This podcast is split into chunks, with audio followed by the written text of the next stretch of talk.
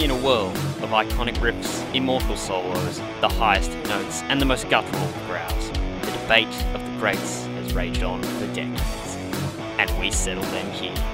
This is the Great Metal Standoff. Thank you very much, voiceover guy. Ladies and gentlemen of the rock and roll, punk, prog, hardcore, thrash, and heavy metal community, my name is Jason Evans, and this is the Great Metal Standoff, the podcast that pits music's greatest albums in track-by-track combat. And welcome back to Grunge Month. Well, grunge-ish month today. Yes, we are going to talk about the fourth great pillar of that era that we unfortunately did omit from last week's three-way grunge battle between Uh, Dirt, Ten, and Nevermind, Alice in Chains, Pearl Jam, and Nirvana.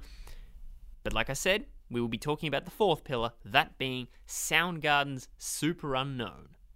But on this occasion, this battle will be more in celebration of the life of singer and frontman, the late Chris Cornell, as we pit Superunknown against Cornell-led supergroup Audioslave's self-titled debut album.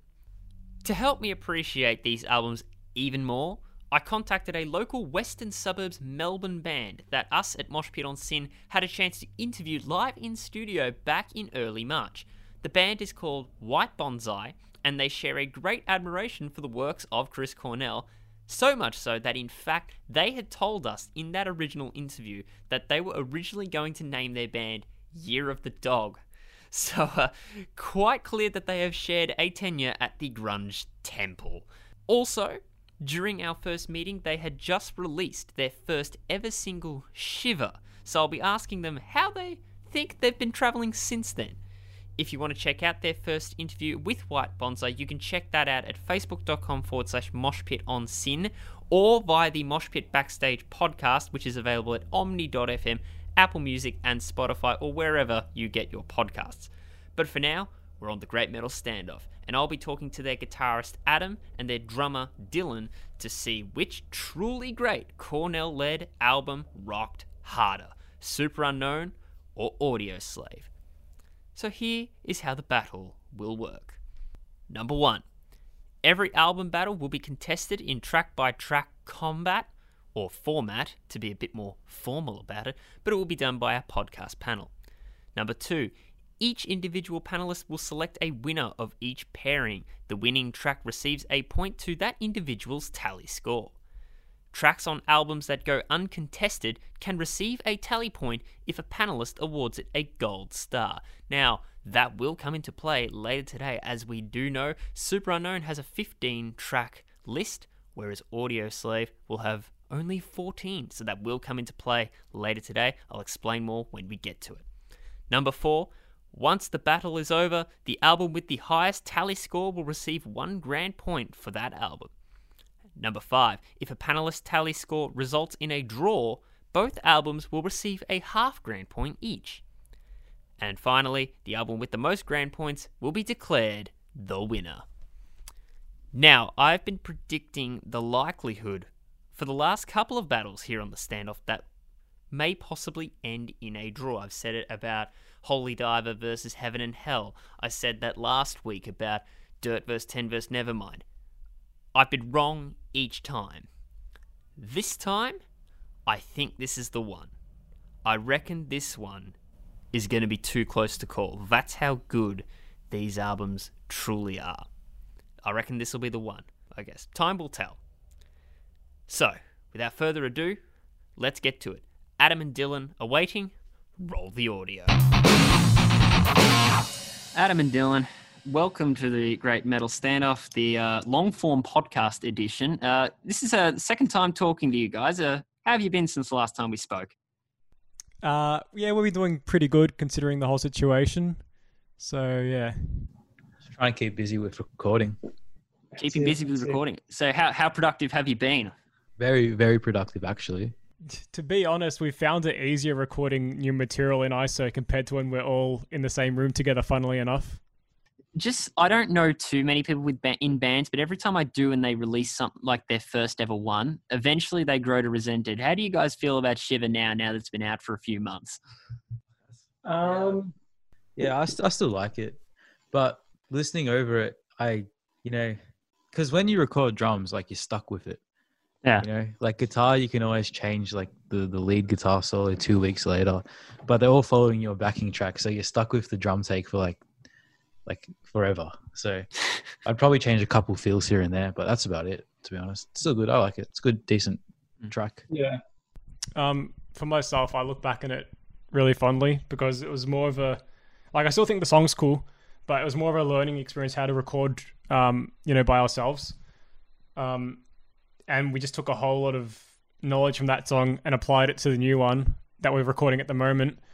And I think it was just a great stepping stone as a as a first song to record, because there was a there wasn't too many tracks that had to be done. There was probably like one double guitar and like one lead throughout the song, guitar wise, and there's probably like less than fifteen tracks total. And this next song we've got is like thirty tracks. So now that we know how to mix and balance everything, it's uh it's set up really well. So that's what that song did for us, I reckon. Do you guys have a producer to mix with it, or when you say you do it yourself, it's literally the four of you? Oh well, the for Shiver, our first single, we did it just four of us and just sent it to um, someone to master. But for this one, there's like thirty tracks or whatever, so we're not, you know, that skilled enough. So uh, James really, because he's the one that spends time mixing it. Right. So we're just going to send it to someone to mix for us, most likely. Yeah. So yeah, this time we're sending it off somewhere else to a. a we found a we found a really good uh, studio engineer, so we're pretty stoked to see how it turns out, to be honest with you. Okay. So. Um... Last time we spoke, at least, uh, we met in the Sin Studios out at R M I T University.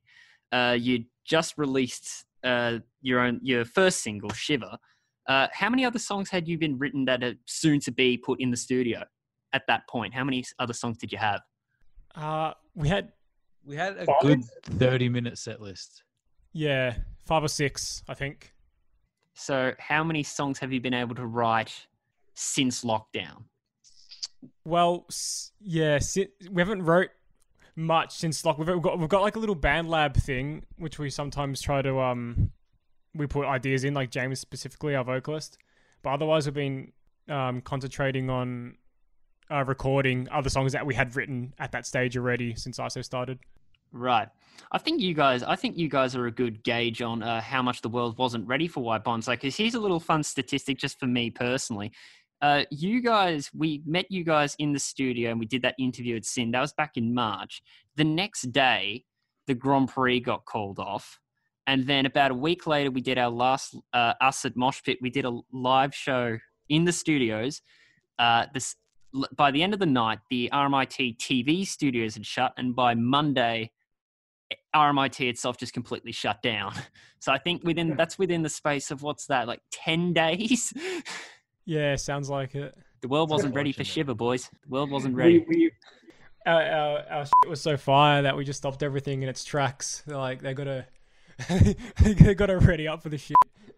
It was just so bad. They just wanted to put everyone in lockdown, so they. What Dylan said is more truthful than what I said.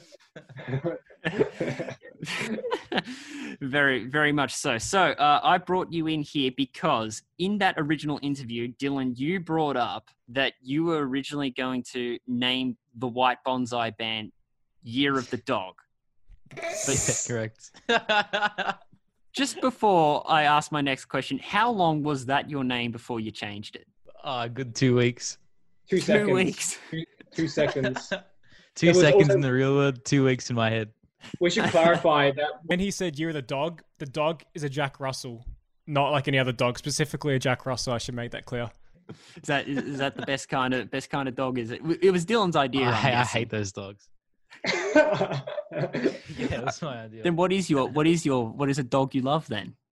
Um, I like Rottweilers or like I don't know German Shepherds or something. Staffies go all right. They're pretty cool. German Shepherds up yeah. there. Oh, I'm a Border Collie guy. Quite like a Border oh, Collie. Nice, nice. Labradors are. Are really cool as well. Oh yes, of course, a good old-fashioned Labrador. But yes, so so one of our members over at Mosh Pit wanted to check on Dylan's uh, Soundgarden fandom. So that sprung the idea that now we're in the midst of grunge month, I thought I'd have to call you back to do something grunge-ish. So I thought, let's just celebrate Chris Cornell and put Superunknown against Audioslave. What did you think of that idea when I first pitched it to you? Big yes. Big yes. Two great albums. The winner, whoever wins, it's just by like an inch, not even, like just under an inch. Like they're both great. I'm predicting yeah. a draw personally. Um, I'm on the same boat as Dylan. Uh, it's very close, but I think uh, one album specifically just edges out the other. Yeah. W- which one? Do, which one do you think it is? Just before you um, did any analysis, which one did you think it was going to be? Uh, I'm gonna. I'm not gonna lie. I'm gonna. When when you when this uh battle was proposed, I wasn't overly familiar with both albums, but since it was done, I've been listening to both in like full a lot. And um, Audioslave's at the start, I thought was better, but as I've listened to it more, I've moved over to the Soundgarden album. Okay. Yeah. I'm, I've been, Jared, I'm in a similar boat to you, Adam. I, the, I'd only listened to two songs on one of these albums before going into this battle. In fact, being part of Moshpit and having the team constantly pitch to me Soundgarden songs and Audioslave songs to be put in our weekly playlist is the way I've been exposed to these two. Uh, it's, it's going to be close. It's really, yeah. I've said this every week. I think this, I reckon this is the most likely to be a draw. I really think that. It does seem like that. Yeah, I, I think so as well. Yeah. I mean, you got two bands, like two bands, like with one of the greatest rock and roll singers, like, you know, it's going to be close. What does Chris Cornell mean to you guys? God. He's the uh, God. Yeah, dog. dog spelled backwards. No, nice assessment. Hey, men of men of few words. So we'll just get a little bit of back, get a little bit of backstory out of the way, because I, if I was listening to myself here, I wouldn't know when these albums were released. So Superunknown released in March eighth of nineteen ninety-four, one of the pinnacles of the grunge era as well. And Audioslave's uh, self-titled debut came out in two thousand two, specifically November eighteenth. So I would have turned three years old five days before. Such a stark different period of time. Audioslave was definitely uh, an interesting venture. It was essentially Rage Against the Machine with Cornell on vocals, wasn't it? Less political. Yeah, exactly right. Yes. Less political. Yeah, true that. Very. All right. Well, quick and concise analysis there. It is time to go track by track. We're going to see the gold star rule kick in at the end of the show, especially. We've got fifteen versus fourteen here. I think it is time to gesture over to the timekeeper and ring the bell. Okay, let's get straight to the point. Thank you very much, timekeeper. I feel a lot better about you now, now that this isn't a three-way with the fate of grunge resting on our backs. Superunknown versus Audioslave begins with Let Me Drown and Cochise. I think that's the correct pronunciation, because Cochise is in reference to a, a Indian-American chief, funny, funnily enough. So hopefully that's the correct pronunciation. But what are we thinking? Do you want to start, Dylan? Let Me Drown is a strong track, very strong track. It's, I love the, I love the, um, the how it just rips you in. Pretty. Yeah, it's, yeah, it's sick. That's one for the edit. Yeah, it's sick. And then, but also in um, Cochise, fuck, sorry, you got um, you got. Party mouth, Dylan. You got um, you got Chris Cornell, like the scream he does, like at the end of the song, which is just growls. Yeah. But it's kind of it's kind of a bit blown out in the Audioslave days. His voice. Uh oh, is that so? I reckon, like in some of the, the screams he does, like if he did the scream like that in the like the ninety-four era, it would have been like it would have been so good. But it's still good. Okay, yeah. Adam, what are we thinking? Um, for this song. I mean, for this uh, track v track, my vote would have to go for uh, Audioslave Cochise. I just think it's a better, better intro track. Like it just at the start, it pumps you up, um, like really quickly. It's the way it goes, and then I think in the bridge, like I've written some notes down, so don't uh, quote me on this, but I guess you have to anyway. Um, but there's, I'm pretty sure there's a key change in the bridge, which I found really cool, and then Chris Cornell does that scream, which is like nuts. I reckon it's just a it's long that track. One. Yeah, yeah, it's real. Yeah, it was huge. And um, Let Me Drown, some of the things I noted was um, there's a lot of interesting guitar panning going on. So as a guitarist, I guess like listen out for that. Um, so break that down more. for me, because I, I like getting an education on this. So break that down. So so as a as a um, guitarist myself, who who and we just recorded a song with multiple guitar tracks on it. I, I, I just find myself listening out to it more, and there's like you can hear. I think there's hard panned rhythm guitars, and then in other parts there's hard panned lead guitars, from what I can hear. And I just find it cool how they sort of like fight over what you're listening to, sort of thing. I reckon that's really that's yeah, it's pretty sick. But overall, uh, Cochise gets the vote from me. Where does the vote lie for Dylan as a drummer? Uh, let me drown, I reckon. Okay, that's that's that's a bit tough. Uh, I've I've this is one of the ones I've been very conflicted with, because Let Me Drown was uh, a hands down. Then I started appreciating Cochise, and now I th- I think I'm back to Let Me Drown. You know, I'm, I think I'm with you there, Dylan. Good gritty start, bit bit dirty around the edges. I'm not sure if that's a Well, say that out of context, oh. dirty with grit, but uh, no, I I think yeah, heavy with a bit of groove. Yeah, Let Me Drown for me. I think I think that's one nil for Superunknown for myself and Dylan there. My Way versus Show Me How to Live. Show me how to live. Show me how to live. one hundred percent There's no competition in that one. No competition at all. Interesting. Oh, maybe that's a bit of an overstatement, but I've yeah, I think Show Me How to Live is just a great. Great, great, great rock song. It just it smacks. Is. Yeah, it certainly is, isn't it? But yeah, let's the, the just, thing. Oh, sorry. Go. No, no, no. Uh, I was just going to say, uh, if My Wave wasn't going up sh- against Show Me How to Live, I reckon My Wave would probably score a point, because that's actually probably one of my, not my favorite of Superunknown, but it's definitely up there. Yeah. Yeah. It just it's a very strong track. It just because it's coming up against, like, I reckon personally the best track on Audioslave's album. That it loses just because of that, because it's the best and the best track on that um, L P. So, what were you going to say, Dylan?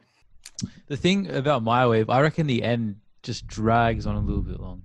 Okay, it's a bit, it's a bit draining, just a tad, but it's still good. Just a little bit draining. It's got, got a banging, banging chorus as well. Yeah, banging chorus. chorus is sick. And the groove yeah. throughout, in my opinion, I'd say it's very. It's got that very infectious uh, scratching of that. All important rock and itch that you get occasionally with the with some sounds in rock and roll. So that's that's my view on My Wave. But good God, Show Me How to Live! What a song! Yeah, it's one of those like. Have you seen the film clip? Haven't actually. actually. It's badass, man. What's in the film clip, Dylan? It's so sick. It's just not. There's nothing deep to it. It's just they're just driving a car, but it's so sick. do, do you picture yourself? Is I'm assuming Chris Cornell is driving the car, yeah. Yeah. So I assume that you like visualize yourself doing that with maybe like a Macca's frappe on your left, or like a maybe a Macca's frappe. So yeah, I'm Chris Cornell today. Uh, in the meantime, we got a. Sh- uh, what was your analysis that you had there for, for us, Adam, on "Show Me How to Live"? Um, it's one of those. It's one of those songs where the riff in the chorus and the vocals just like mix like so well together. Everything just makes you want to like slam your head. You know what I mean? And, um, yeah. Also, another highlight for me is like. That little vocal effect they're doing the outro, that sort of Eastern sounding thing. Yes. Like, I can't, I'm not a singer or nothing. I can't really impersonate it. I wouldn't even try. Yeah. Whatever, whatever it is. When he, when he does, when he does it. Yeah. Yeah. yeah I love I, anything lie, that sounds like, like Eastern is like, like sick to me. I, I really love that outro. It's really cool.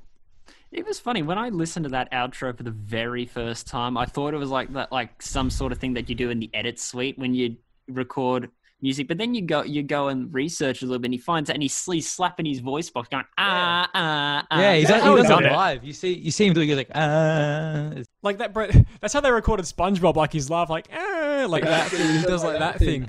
Fun, Fun fact. fact. There you go. Even, at, even at the start of the song. No, no, no. Go ahead. Even at the start of the song, just that. Mm, Yeah, you know he's gonna kick. You know he's gonna get kick ass with his voice in that song after that when he does the little hums. It's really- but I should also just mention, just as a guitar player, Adam, what's your take on the uh, the Tom Morello style of the effects and the uh, cause that that solo for me? Well, how does he how does he do that specifically? Because I'm always in and out on that that kind of style. Um, I wish I could have a quick listen to the song now, but uh, Tom Morello's. Uh, solos, he uses a Digitech whammy, which is like a thing that I think it takes a pitch of your note and lifts it up an octave as you press it. So it's like, mm, like really quick. I, is that is that happens in that solo? I got. I wish I could listen to the song again. Um, maybe he's, um, he's probably doing yeah, a bit like uh, some quick uh, hammer on pull offs type of thing. Um, but in general, Tom Morello's guitar playing, although it's like really unique, um, I'm not the biggest fan of it. Like, he, he utilizes it in a great way, but um, for me personally, I'm not like into it. But it's it's definitely really cool. Like, it's uh, it's definitely out there. So I'm gonna say, in conclusion, all of us have taken "Show Me How to Live" because I'm definitely taking that. Big, Big yes. yes. Big yes. In, an emphatic statement from White Bonsai there. Fantastic. It's now, uh, we now stand at a two nil for Audioslave on Adam's end of the spectrum. So that must be exciting for you. It's going to change very soon. Yeah. Well, it's a, hey, it's a tie between me and Dylan now. And I, I, I it's going to be very, it's, I reckon it's going to be very difficult to break that deadlock. But uh, it'll be guaranteed a break the deadlock right now with Fell on Black Days versus Gasoline. Um, Fell on Black Days. Why? I don't know. It's it's it's it's not like a, a tech, it's it's just a simple song, but it's it's just so good. Like, sometimes the simple songs are just the best. You know, just even even his voice is just, you know, it's just calm. But at the end, he does it like towards the end, he goes like, "Still wanna change," you know, that part. And he'll let it rip like, eventually. I just, yeah, I don't know. I like the simpler, how it's like more simple compared to like some of the other stuff on the album. Adam. So yeah, that's get that gets my vote. Yeah, um, yeah, I'm on the same page with Dylan. Like, it's a more, I guess, simple uh, Soundgarden song. The lyrics are really cool. I reckon the um, from what I got in my notes, the verse and the intro are nice, and then there's the climax of the song, which is uh, awesome. Um, and in comparison to Gasoline, the reason I more lean towards Fell on Black Days is because Gasoline, um, the guitar. I don't think the guitar sounds. I don't like the I don't like how he's put like a tremolo effect on his rhythm guitar. To me, it sounds a bit strange. Um, so that's why I go for Fell on Black Days as well. I put in my notes Gasoline, uh, at least the first thirty seconds. But you, if you listen to that objectively, it could sound like the soundtrack of a spy film. Yeah, it could. It actually could. I think there's that tremolo effect coming in. Yeah. Or when the chorus hits, uh, run, running that gasoline, that kind of thing. You could you could easily put that in an action film or just like a road trip film. Fast and Furious film. Oh, yeah, it's, de- it's definitely yes. a movie soundtrack song. But yeah, Gasoline's definitely the movie soundtrack. So wh- where do you say your, your point lied again, Adam? Uh, Fell on Black Days. Fell on Black Days. Did you actually, did when, when I was going through for some fun facts for this podcast just to talk about, apparently he wanted to name a song Fell on Black Days for about three years before Superunknown. He was just waiting oh, really? for the right song. He waiting for the right song, exactly right. That's sick. Imagine sitting sitting on a, a title for three years that you just don't know what the music's going to sound like, and then you have that moment. I wonder if he had the lyrics or just the title at that point. Like when he when he said, "I want a song with this title." I wonder if he had the lyrics for it. It just had the title. That would be, Joe. That would be quite funny, actually. Yeah, yeah. But perhaps he might have done. Perhaps he might have had more the lyrics ready to go. It just he was waiting on this uh, the, the, the correct soundtrack, it. I guess. I'm taking yeah. Fell on Black Days as well. It's nice, nice and simple. It's kind of it's a bit more of a relaxing song, but then it builds and builds and builds, and it comes to a good crescendo, I like to think. Now, this one, this one I found a little bit tricky because I thought this was a no contest at the beginning, but now it's a bit more of a contest the more I started listening to it. Mailman versus What You Are. I reckon they're, they're both good songs to compare each other with, I reckon. Explain your thought process. I like, I like the, I like the lyrics in Mailman where it's like, "Now I'm heading for the bottom." Yeah. Hello, no. And just that heavy riff. I, do you know what? I put in my oh, notes yeah. a heavier and grittier version of Outshined. oh, yeah, yeah. Fair enough, fair enough. It's definitely one of the heaviest songs. And it, it's, it's uh, Outshined, ha- to me, has that. Outshined, by the way, off Soup, uh, Bad Motorfinger, Dylan's favourite Soundgarden album. Great album. Great album. Great album. Have you, by the way, just before I uh, do that thing on Mailman, have you heard of uh, the Stone Sour cover of Outshined? No, I haven't. Oh, Corey Taylor singing Outshined is everything you wanted and more. Um, oh, back suss it. To, suss it out. Really good cover. But back to Mailman. Outshined to me has like that, it's that head-banging groove. It's got that like refined groove to it. Mailman's just thump, thump, thump. And yeah. in contrast, uh, What You Are, didn't enjoy at the very beginning, but that one was one of the tracks that really grew on me, and now I can't not sing along. Now I'm free. I'm not sure if you're like yeah, that, Adam, but That's what happened to um, me.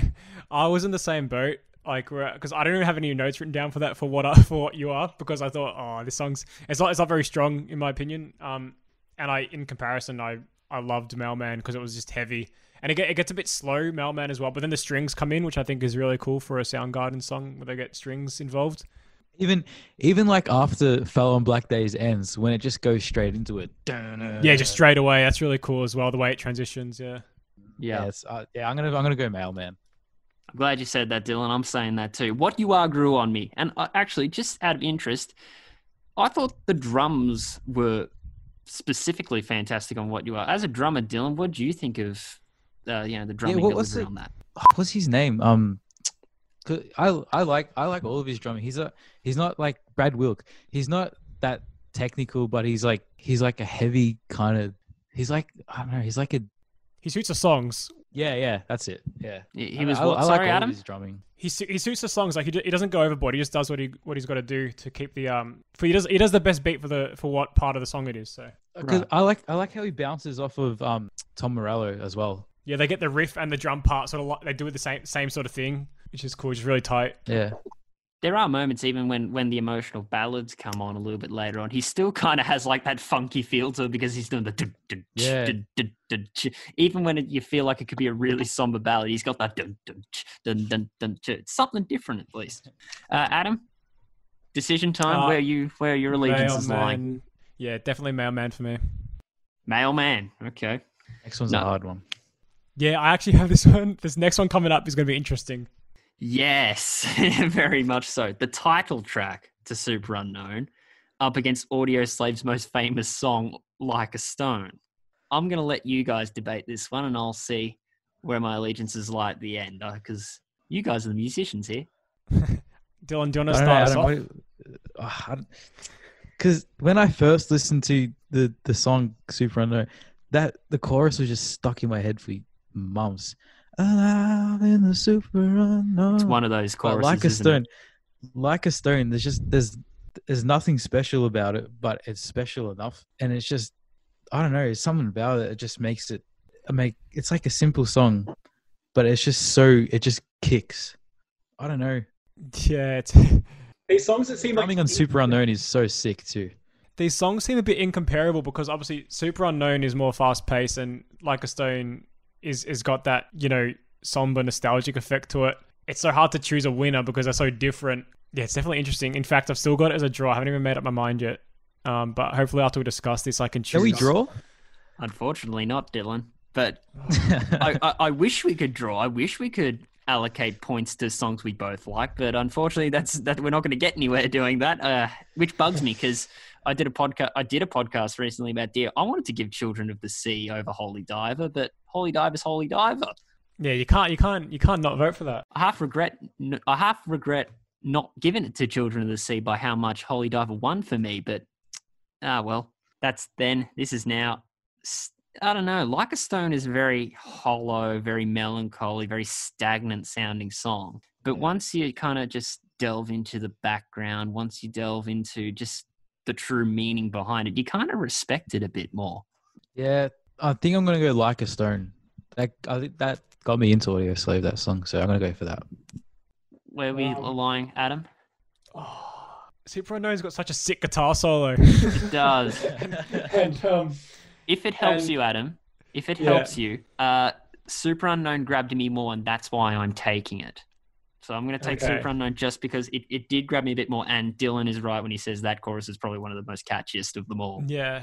Whoa. It's it's hard because I'm a bit of a sucker for those nostalgic effect. That Those the songs that have those nostalgic effect on you. Um, And I think Like a Stone is a perfect example of a song like that. Up there with uh, any Matchbox twenty song. Where were Where were you when you first heard this one then, Adam? I remember I've heard, I heard it on the radio like a long time ago, probably on Triple M. And I didn't know it was like Audioslave or nothing. I just heard the song. I was like, "Whoa, this is really cool." And then when I heard it again on Spotify, when I was getting like prep- prepping for this podcast, I was like, "Oh, finally I found this song again." Um, really? Yeah. Like I, I never listened to Audioslave. Um, even Rage, I wasn't too into. Um, I had a little phase in high school, but yeah, the like it, both of these albums. Like Dylan was convinced me to get into Soundgarden for a long time, and then I finally I listened to um Bad Motorfinger as per Dylan's constant recommendations, and then. Then I obviously listened to Superunknown in full. But either of the bands I hadn't gotten, you know, crazy into. That I know like every single nook and cranny of each song on all the albums. But overall, I'm just going to have to go Like a Stone. I think overall it's a better, stronger track. But I'll probably change my mind tomorrow if you ask me. Yeah, same. it, yeah, that is a constant theme. That we, we can make these decisions, but then our opinions can very much change within the next twenty-four hours, I know. Can we put a can we put an asterisk on the vote? Yeah, why not? We'll put an asterisk at the end of this. Okay, no cool, problemo. Cool, we'll cool. we'll go ahead and do that. All right. So I'll, Wait, before we go, before we go into the next one. Yep. Let me go taller because I've drank two of these bottles in the last twenty minutes. I'll be like two seconds. No problemo. Dylan the superstar going off to the toilet. No problemo. I'll leave you with a bit of a score update while we uh, wait for him to return. What a podcast this is going to be. This is going to turn into an absolute farce. Uh, but anyway, uh, our score currently with myself, it's four to one in Superunknown. Audioslave for Adam. You you've currently have Audioslave in the lead three to two. And it's three to two to Superunknown for Dylan. Does that sound on brand? Yeah, that's it. Because I, I thought Audioslave had a stronger start to the album, and since we go through the first five songs, that makes sense uh, for myself. Yeah, it's it's going to be interesting from here on out. I think uh, over the next few songs, uh, my lead is going to change. So yeah, I reckon it'll, I reckon it'll be uh, a bit more one sided after this. Uh, I think there's going to be, just because I've been looking at these songs, I'm thinking these are going to be my decisions. I think there's going to be a lead breaking out and there's going to be a gap being closed. You reckon you reckon it's going to get closer? Uh, on my end, at least, yes. Okay, okay. I guess I reckon I think Dylan's going to be the deciding factor on this one. I'm I'm worried that it's either either there's going to be a deciding factor between you guys, or I'm going to ruin it and call it a draw. Oh, and then we might have to go back to the asterisk vote and decide it from there, eh? Very. You never know what could happen on the Great Battle Standoff. Uh, now, Head Down versus Set It Off. When I listen to Head set Down for Set It Off immediately, says Dylan. Why? oh, I love, I love um Head Down, but um Ben Shepherd wrote that thing. But um, I like Set It Off. Have you seen their debut performance? No. Um, oh, they they play that, and I think some like What You Are, I don't know, but they played it, and it's so sick. I don't know, I love it. I I I can put it on any day and just listen to it. It's such a good song. Set it off, set it off. I love it. Just, how, yeah. I love how in the intro there's uh you can kind of hear the faint growling coming out from Cornell, and then the main riff hits, and he's yeah. still going, and then it goes yeah. it just goes on and on and on, and then boom. It's probably the closest to, I don't listen to too much Rage Against the Machine, but I think that's as close as you're going to get on an Audioslave track. Agreed, agreed. Adam, where are your allegiances lying? Or what do you have any uh thoughts to bear on Head Down? Um first of all, I should say that my vote on this one is Head Down, but the guys that you the way that you guys have been discussing it, I want to listen to Set It Off again just to refresh my memory a little bit. But I I on Head Down, I think the intro is very interesting for a Soundgarden song. They can tell they put a lot of time and effort into writing that, it seems. Like it seems to just change the whole way through the intro. I got Oh, I wish I could listen to Set It Off again, but I think uh, my vote's going to go for Head Down purely because the intro Head is Down's super a, cool. Head Down's a great song too, though. It's yeah, it's so like um, it's like oh, shit, I accidentally activated Siri when I said um, Google's after you. Nah, I was going to say it's like it's sort of psychedelic-y. Like at the end, it's like and uh, but it's like also grungy as well. Oh, that's, that's, oh, I don't know. That's that's awesome. The, the vocal melody's awesome. So cool. Yeah, I don't know if I want to change my vote, to be honest. Are you gonna? Ooh, we're gonna um, see a switch here. Uh, You're swaying yourself. Keep it Audioslave. I'll keep it Audioslave. Keep it Audioslave. Keep it Audioslave. Okay. Um, yeah. Do you know the way the way I saw this? Mostly because I just haven't been too inversed with Soundgarden only up until recently. Like now, I'm I'm getting well versed and I'm slowly becoming a fan. But has anyone uh anyone here fans of Avenged Sevenfold? Me back in the day. Oh, no. back in the day. Back in the day. Actually, the most the most recent Space album was actually really cool. Whatever. The Stage. It was. The Stage. That was sick. That's such a good album. But okay. um, yeah. So, this is why I ask you this question, because when I listened to Head Down, the first thing that popped in my head was the song "Angels Off the Stage," because it that it had that similar vibe of the very melancholy, slow plotting. But the thing is, with Head Down, it sounded more like uh, something like you'd hear at like a, a, a pub, you know, it sounded like a very pub garage band acoustic gig almost, just ramped up a bit. Yeah, it's a it's, that's a very good point. Um, I probably agree with you on that one. To be honest, it's a very it's a very good way of comparing those two songs, I must say.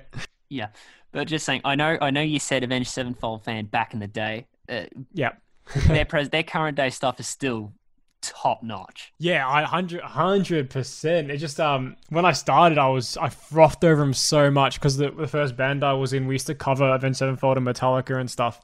So I I probably drained it too much, but I um I love Avenged Sevenfold. Like Sinister Gates, yeah, is probably still one of my favorite guitarists. Like he's he's insane. Um. And I'm sure Dylan likes the worst names. They got the worst. Yeah, names. It's, a bit, it's, a, it's a bit cringy. That's, that's, it, that's the only thing I don't like about it. It's cringe, so, man. As, as I've grown up, it's like, oh, the on. Rev.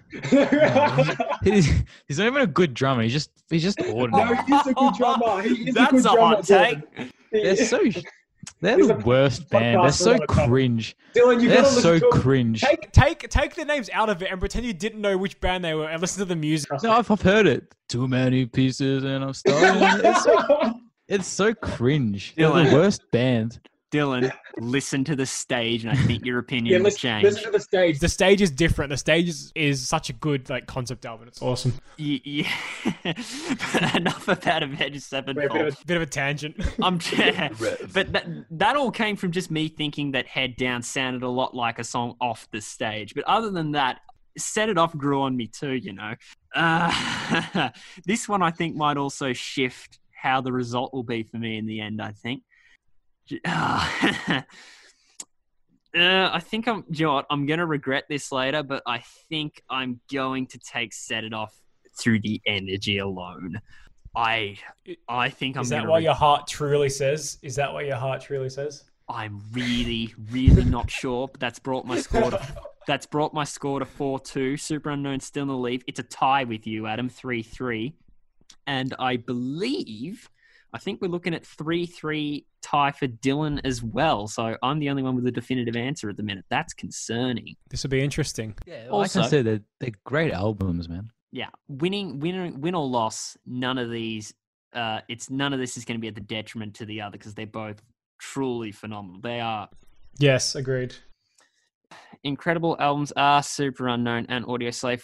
Furthermore, uh, not only are we hearing the opinions of White Bonsai, Dylan, and Adam, but we also put a poll up on our Facebook, the Mosh Pit Facebook, facebook dot com forward slash moshpitonsin, to hear what you had to say about Superunknown and Audioslave. So let's go over into the future where the results can be revealed.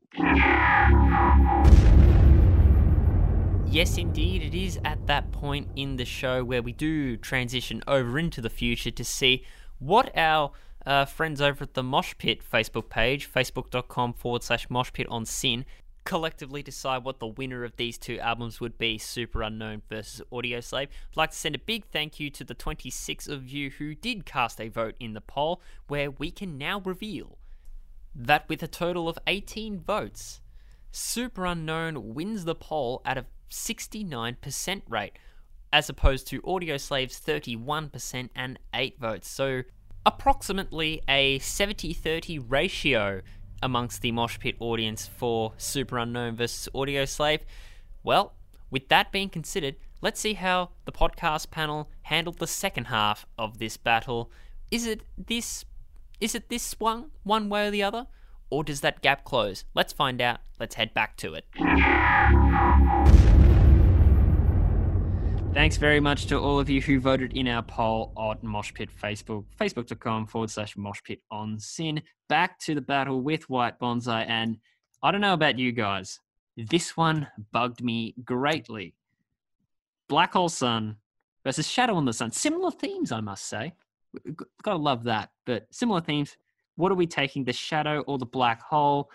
This is tough because it should be a no contest, but I'm struggling because Shadow on my Sun, oh, Shadow on the Sun is probably my favorite off Audioslave. I'm gonna go Black Hole Sun. Yeah, I'm gonna have to go Black Hole Sun as well. As a as a fan, as a as a music listener who hasn't listened to these albums in great length, and the fact that I've heard Black Hole Sun like a million times, and the just the guitar is so cool, the effects they use, and I think the songwriting is brilliant. Um, Shadow on the Sun, in my notes I've wrote, has a great breakdown, but overall, I think Black Black Hole Sun takes it out. I'm, I'm inclined to agree with you, to be perfectly honest. Black Hole Sun, Black Hole Sun, and it speaks for itself, doesn't it? But let's just show some love to Shadow on the Sun because of the the build, the release, even like the little uh, the solo that Morello pulls off is quite tasteful. That and then it just kind of goes all manic, and it's brilliant. And then it turns yes. into like a pseudo metal song towards the end. But it's such a good song, isn't it? Yeah, yeah it's, it's, it's super cool when solos go all, all manic like that when you don't expect it. It's great. And then yeah. towards the end when Cornell is just bellowing out the title. Oh, dude, dude. No words, that. Isn't it? Sounds like you just got, you're speechless, Dylan. Yeah, but Black Hole Sun's better. I it love is. The drum sound on everything about that song's great. Yeah. You well, know, he wrote that song. He was, did you hear he wrote it? He goes like he was driving on a highway or something. And all the parts just came to him, and he like he wrote it down the next day. Yeah, he, he said. I think he. I, I read a quote. He wanted it to be like a like a, a really like a dreamscape, but in the dream it's meant to be very hot and sweaty and like something like that. But it's it's a pretty yeah. It's really cool how he wrote the song. I reckon like the lyrics, how he wrote those, and what he what he thinks of the song personally is really cool as well. And Dylan, when you said the drums are better, it just just because I'm interested and I want to learn how. What makes the drums on Black Hole Sun so great? The snare sound, I reckon. Right. And he's not, he, he's not even playing fast. It's just Soundgarden are just, they're just like, they're just slow and just sludge. It's like, mm, mm. Sludge is the perfect word to describe it. Yeah. So cool. Yeah. He just, he just such a, one of my favorite drummers. In fact, when we were recording our new song, Dylan said he wanted it to sound like Black Hole Sun, his drums. Did you? Which we should, which we should say to the mixer because he's about to start mixing our song, and we should inform him. what's he? What's he mixer's name? His his name is Anton Hagup, and he actually worked with uh, Powderfinger and Silverchair. So really, yeah, yeah. So we managed to find him. Um, so we should let him know that we want a Soundgarden drum sound. There, there you go, Anton. If you're listening, but no, seriously, that sounds like you're in really good hands. That's that's exciting. Yes. We, we, were, we were stoked as well at the time when we learnt about, when we uh, found out. Now it's sort of, it's sunk in, but it's so cool. Like he, he won an ARIA for mixing um Diorama by Silverchair. Like he knows what he's doing, and all his sample stuff on his website is sick. So I reckon, yeah, so the next song, keep your ears out for it. Hopefully it gets a bit of a spin on S Y N as well. But, um... yeah, well, I'll, I'll, make, I'll make sure I keep that in on the back burner. No worries at all from me. But that sounds very exciting. I'm glad that you said he was the producer of Silverchair. So we're in the midst of grunge month here on the Great Metal Standoff, and later on we are planning to do Frog Stomp versus Versus, the Pearl Jam album. Oh, just in the week. We could do all these. We could do all these. Unfortunately, I've stuck you guys in with this one today, but for future reference, let's get a prediction from you. What do you say? Frog Stomp or Versus? Frog. Oh. Versus is cool as. Purely because I prefer Pearl Jam as a band. I probably have to, yeah, I'll have to go Versus as well. Dylan, fin- any final answer there? Yeah, I'm going to say Versus.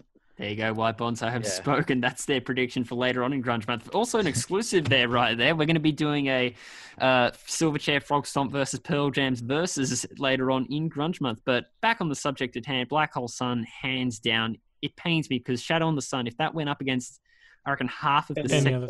Yeah, I reckon Shadow on the Sun, if that went up against at least two thirds of the second half of Superunknown, it would get it would get the point. But it went up against probably oh, for sure. the best song Soundgarden have ever written. Moving on now to Spoon Man versus I Am the Highway. Spoon Man, Spoon Man. Really? We're yeah, one hundred twenty percent. You're going to need to convince me here because I'm taking I Am the Highway. Have you listened to Spoon Man? I have listened to Spoon Man. That should convince you enough. No, I'm the Highway is also a very great song. It's the intro on that is so cool. So cool. I am sure that half of Californication was inspired by that song because it has that feel to it. It, it. it actually does. That's a very good point. Once again, this is just me, my uneducated brain, just painting visions in my head because I'm a very visual listener than I am theoretical, but that's just kind of the painting I pick, I drew, I guess. But Spoon Man, it's fair. It's fair enough. It's got pots and pans. Maybe we now know where yeah. Metallica got Saint Anger he's from. He's a busker. But... Saint Anger. Yeah, um, the Spoon Man was a busker that they found, and they asked him if he wanted to come on the album, and that's him playing spoons in that drum break. It is. That's yeah. like yeah. How that's like the that's like the coolest thing ever. Imagine finding a guy playing spoons and say, "Yo, do you want to be on a Soundgarden song?" Like, that's that's cool. And I reckon it actually it actually adds to the song in a way that's like really interesting as well. But the main the main thing that gets you with uh, Spoon Man is just the intro. What is it, Dylan? Was it in seven eight that intro? Like time sig? I, th- I think so. Or maybe three. I don't know. I think so. Maybe. But yeah, it's, it's just. Because I remember I was learning it on guitar because we actually jammed this song at band practice before stuff hit the fan, and like playing it in a that's I think maybe we're a bit biased, um, but playing that um, like between each other is it's so much fun because the guitar as like as in other Soundgarden songs the guitar and the drums lock in, they play pretty much the same rhythmic um, pattern, and it's just I remember I remember learning it like it sounds like when you hear it in on the record it sounds like such a simple riff, but it's it's it's hard it's actually hard to learn because I think there's something with this I think this time signature might be like a like a beat off or um or a eighth note off or something like that, but it's um yeah it's it's, it's really fun to play it's it's yeah it's dope as there's a drum break in it that's so sick it's it's just such a heavy riff as well. I love it. And yeah, I'm the, the highway is vocals is cool. Yeah yeah yeah. Yeah, even the, yeah, on, they um Rick Beato, he did uh, what makes this song great on Spoon Man, and he, he isolates Chris Cornell's scream at that part, and it's so sick. I think I think he double tracked it, and it just sounds it gives me goosebumps. It's amazing, so cool. Well, Spoon Man goes to the points of White Bonsai. For me, it was I'm the Highway because I think once we're able, obviously at the time for recording, we're in the midst of a global pandemic where we're restricted to uh, our homes. We have to stay home and keep ourselves as healthy as we possibly can. But the moment that this is over and we're allowed to drive and travel again, I know on the driving playlist, I'm the Highway will be the first song on it. That's why I'm Straight giving facts. My point to Audioslave on that specific entry. Moving on now to Limo Wreck versus Exploder. Before I let you guys jump in, I just want to give you this to consider. My top three favorite songs off Super, Super Unknown. Number one is Black Hole Sun. Number two is Mailman. Number three is Limo Wreck. Yeah, that's that's that's very very solid. Yeah. If I had to, I reckon for me, uh, Spoon Man. I actually I really like kicks. Oh, I don't think I could choose. I need to look into it deeper to choose. But um, Spoon Man is definitely number one. One would be Fourth of July, Spoon Man, and probably. Uh... Black Hole Sun. Yeah. yeah I, I love the whole thing. Oh, okay. Uh, but no. no, yeah. The the sinister feel of Limo Wreck and how it just builds up and holy crap, Cornell's vocals, once that chorus hits, I'm the I'm the wreck of you, I'm the death of you. I'm not even once I'm again I'm not the wreck of you. I'm not brave enough to do the impression on, on record, so I'm glad you're doing that, Dylan. But yeah, that just makes it. It really just makes it. Oh, then, but then Chris Cornell's... da, da, da, da, da, da. Yeah, that's so that, sick, too. Da, da, da. you, you big fan of that one, Dylan? That uh, we're talking Exploder now, just for those keeping score at home. No, I like it. I love that song. Yeah, the riff in Exploder is, is fire. The riff I'm is good. Wreck, though. I'm going to be a bit controversial. That was my mark against it. That da, da, da, da, da, da. Oh, really? Yeah. I thought it was so sick. I thought it was a bit corny. Whoops-a-daisy. Then again, I'll, what do I'll, I know? I'll I'm not a singer. Yeah. Nah, nah, it's it's good to have a, a, a musical opinion from a non-musician. It's it's interesting to hear. It's in fact, it's probably makes a lot more um, sense because as a as someone who plays instrument might like overanalyze it. Like we're not singers. But I'm not sure what a singer thinks about that. You know what I mean? It's yeah, it's it's interesting. Yeah, we'll, we'll put forward a reference for me. But uh, also, just once again, um, I, I believe all three of us have gone Limo Wreck, but I would like to. Uh, no, no, no, I've gone Exploder. You took Exploder. Yes, yes. What was the thing that brought it over the line for you? Um, I like the riff.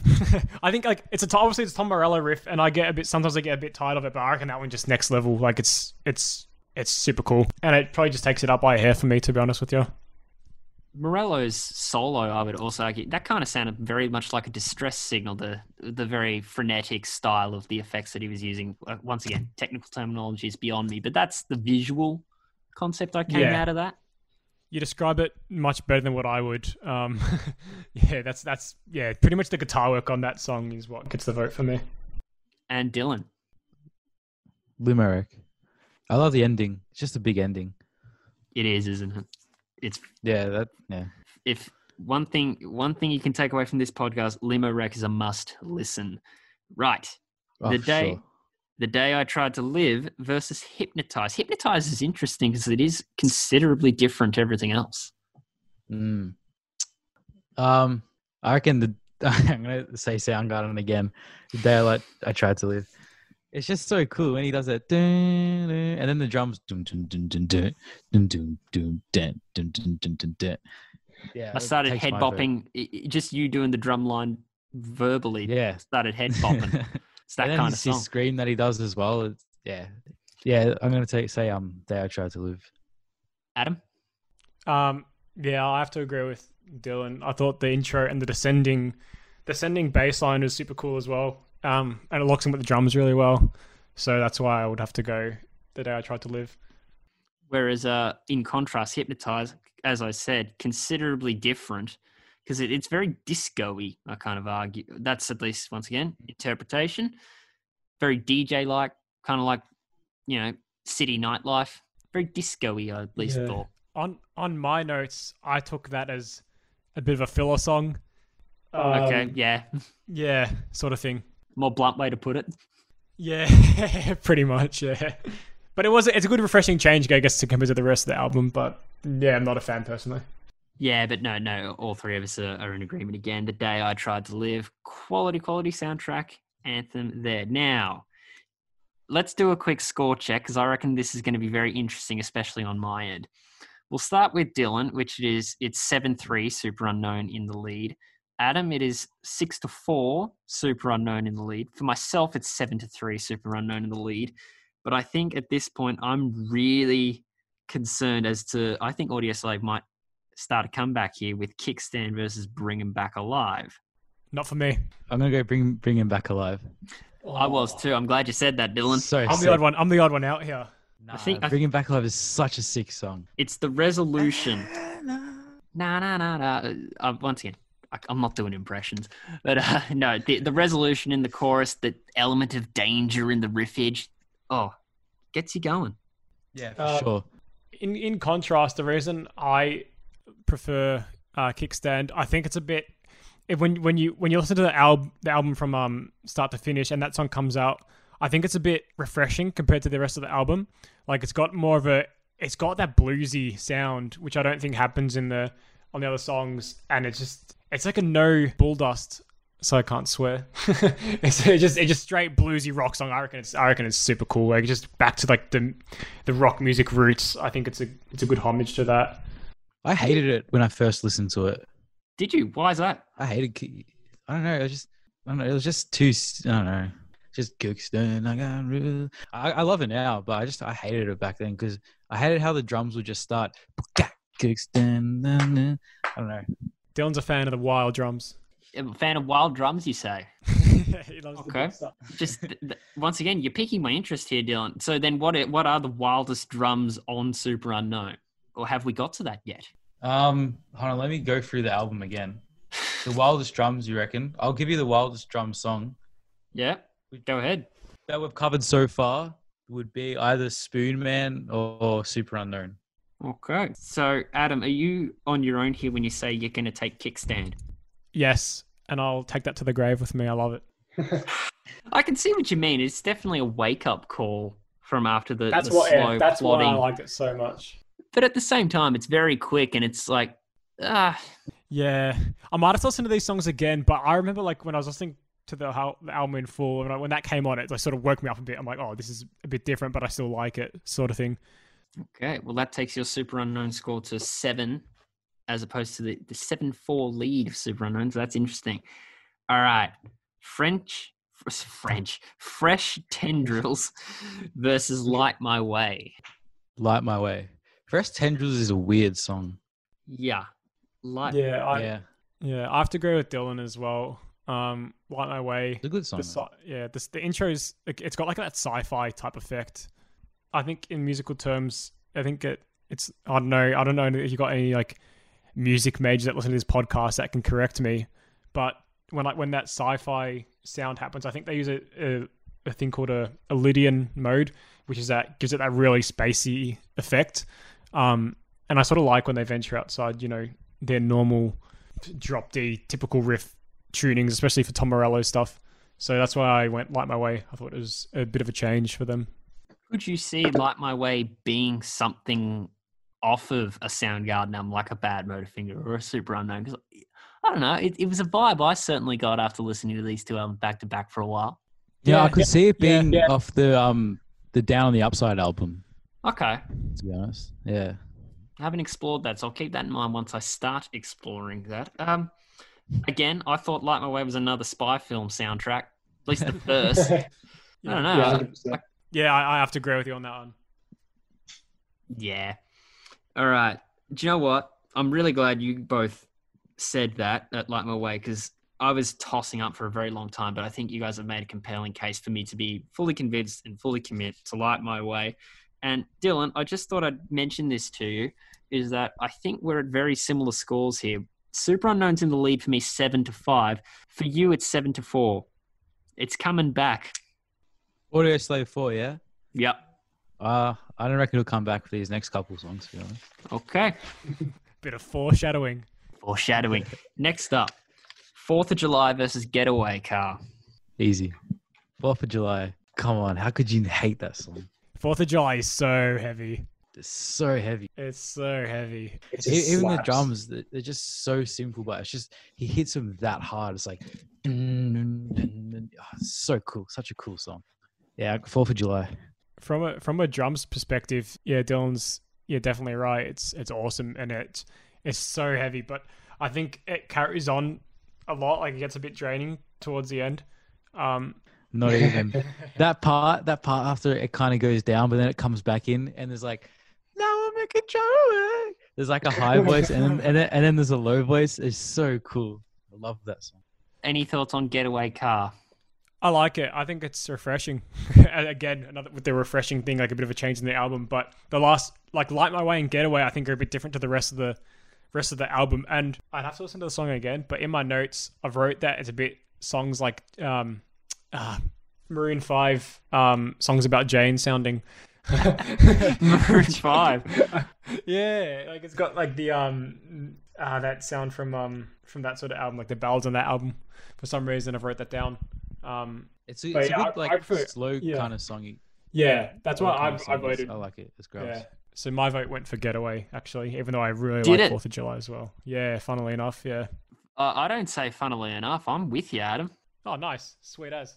Um, just to keep the grunge month uh, rhetoric going on, the best way I could describe it as comparing it to other albums, you know how Pearl Jam goes from, in, in Ten specifically, when Jeremy, one of the darkest songs they have, then goes into Oceans, which is kind of like that relaxed reset button. Getaway Car is yeah. kind of like that for me. When I mentioned earlier that I'm the Highway is more of a driving playlist, the first thing I'm going to do once this pandemic's over is put that in a driving playlist. Getaway Car's up there too. It's kind of like that self-reflection kind of uh, simplistic, yeah, self-reflection and contemplative music. Good soundtrack to, you know, driving along in a car, and I quite like that, and that's why I'm taking that one.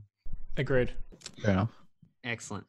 Now, we're at the penultimate uh, part of the battle. We've still got one to go on Superunknown, but this is the final track for Audioslave. So the gold star rule's kicking back in. I can explain it in further detail once we get to it. But Half versus The Last Remaining Light are both my least favourite. Oh, are you serious? Yeah. Explain yourself.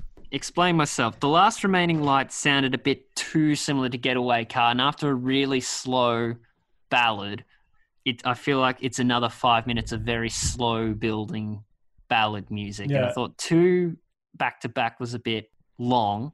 Every time what I listen to Last four? Remaining Light, it's a bit yeah, it, it, it, yeah. I, I get a little bit fidgety. Half just doesn't do much for me. Oh. Half is weird. Half is weird. I reckon. I love the weird stuff, man. I love the weird stuff. I th- I'm pretty sure it's a sitar that they're using in Half.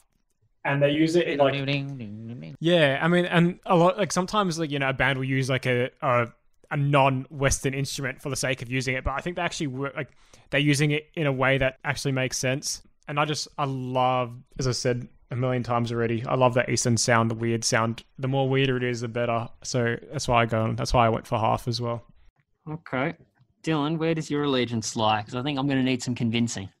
Uh, the Last Remaining Light. Like, okay. Even though, even though it comes off an, another ballad off the album, it's just, I don't know, to end the album on it. I reckon they should have ended the album on Cochise, to be honest. Okay. But uh, why is that? Just so we have that fast, emphatic, final ditch yeah. effort kind of thing. Yeah, it'd be so sick just to end on that. But The Last Remaining Light, yeah, I, I agree. It's like one of the least favorites on the album. Okay. Um, yeah, I'm gonna I'm gonna go that. Yeah.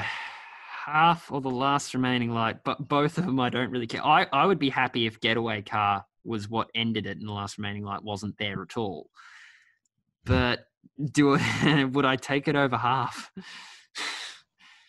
Oh God. Do you know what? This is probably one of the cases where I wish I could give neither or neither of them a point. So that This, this, okay.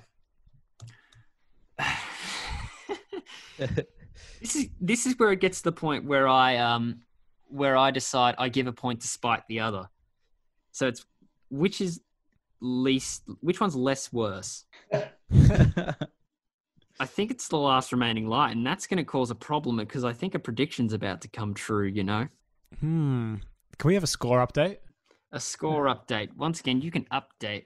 You can you can update yourself. Uh, currently, it's a draw for me. It's seven. Adam, mm. seven to six in Superunknown. Where Dylan, it's a foregone conclusion. Eight to five. Superunknown. That makes sense. That's as now, expected. This is where the gold star rule kicks in, and the way I do that is that it's uncontested. So, would you seek Like Suicide out again, or if it went up against any? Uh, a vast majority of the Audioslave songs, would it still win? By the way, just uh, to put it out there, Like Suicide actually has no reference to suicide at all. In fact, it just came about when Cornell heard a thump on his window, and it was a robin that hit the window, and and unfortunately, tragically, really, with birds, they broke its it broke its neck. So he mm. kind of just did, turned into Old Yeller for a brief period and dropped, put it out of its misery. That's a that's a really interesting way to come up with a song, with a bird running into your window. Yeah. What what's so so what's this um golden star rule? How does this come into? So the gold star is just essentially the bonus point. So would you seek that song out again, or if it went, or if it goes up a vast majority of like uh, the Audioslave songs, would it win? No. No. But it does have a good solo, but but no. What do you say, Dylan? I, I, I like Like Suicide. It's a good song. I I reckon if it was up against The Last Remaining Light, it'd win. Okay. What about songs like Getaway Car? Let's say Hypnotize. Uh, yeah, it's yeah, yeah. I like it. it. I like it's a bit. It's a bit weird, but not too weird. So yeah, probably would. See, all right. Yeah. Sounds like Dylan yeah. is giving the bonus point to uh, Like Suicide. The the longest track on the album clocks in at about seven minutes. And with that, Superunknown is done. We've done it, everyone. Well done. Congratulations.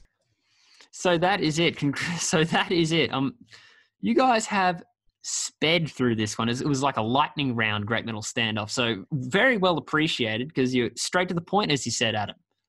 That's it. That's it. That's how we do it. So we've all allotted our tally points. I should also mention I did not give Like Suicide a, a gold star. I think there's better songs off that one. And uh, yeah, I just don't think I'll be seeking that one again. But interesting backstory. So let's go through the final results. We'll start with the foregone conclusion that is Dylan. Uh, nine to six, Superunknown wins. That's one grand point to Superunknown. Congratulations to that. Uh, for myself... This is a prediction I made at the intro, and it has come true. It's a seven-all draw, so that's half point each. Oh dear, sorry guys. I was I, I I wasn't swayed either way. I apologize for that. Yeah, it is what it is. I reckon it says a lot about both the albums as a as two great albums as a whole. Yeah. So now, Adam, that means that either if Audioslave wins, it's a draw, or if or it's an outright win for Superunknown. Where do you, where do you think your allegiance lay? I, unless unless I'm like completely out of it and haven't been keeping track of where my votes have been going. I'm pretty sure Superunknown's probably edged it. And you would be right. Superunknown wins. You gave it eight to six. That's another point to Superunknown. So with a total, with a grand total of two and a half out of a possible three, Superunknown defeats Audioslave as uh, as judged by White Bonsai and radio host. Way. I reckon that's a very solid um, team to, to to judge albums. To be honest with you, I couldn't I couldn't think of a better tandem myself. It's been really good fun having you guys on. It's it was it's been chaotic, but at the same time, we've learned a lot of things. It's thanks for having us. Yeah, we've we've had a great time. Um, yeah, thanks for having us. We hope that we can do it again with uh, some more albums. It'd be really cool. I'd I was be excited about this one too.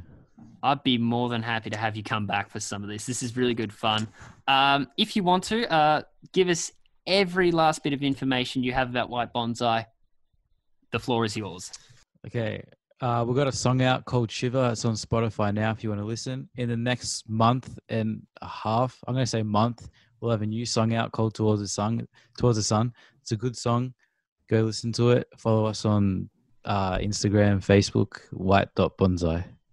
Anything you want to say, Adam? And while you're on, yeah, um, exactly what Dylan said. And while you're on our Instagram, have a look at the forty Chronicles for some entertainment in your isolation blues. Signing out. So the prediction made at the start of the show, anticipating a draw between Superunknown and Audioslave, it did come true. For one of us only. According to our guests, White Bonsai, Soundgarden's Superunknown was the Cornell-led album that rocked harder. Uh, we'd like to thank Adam and Dylan for joining me on this chat, a chat that went off in all directions, and a lot of fun was had nonetheless. And in all honesty, you've got to appreciate the straight-to-the-point approach that they took in this battle. If you are interested in hearing what White Bonsai's music sounds like, just like Dylan said, search them up on Apple Music and Spotify to give and give their song Shiver a listen. And again, they have a new single on the way, Pandemic Be Damned, called Towards the Sun, and you can stay up to date for when that drops by giving them a follow on Facebook and Instagram at white dot bonsai. As for this show, The Great Metal Standoff, if you enjoy what we do or would like to suggest a battle for us to do in the future, give us a follow at facebook dot com forward slash metal standoff pod. But in the meantime, Grunge Month rolls on. As you heard in our conversation with White Bonsai, we do have a planned battle in the works between Silverchair's Frog Stomp and Pearl Jam's Versus, and it is a battle that the Moshpit team are exceptionally excited to take part in. However, we will get to that battle later on. We'll be saving it for another day, because next time on The Great Metal Standoff, Soundgarden is going to return to the battlefield to go up against a formidable grunge album from the time period. What will the albums be? Find out in due time. That's all for now. Hear from you soon. Metal up your ass!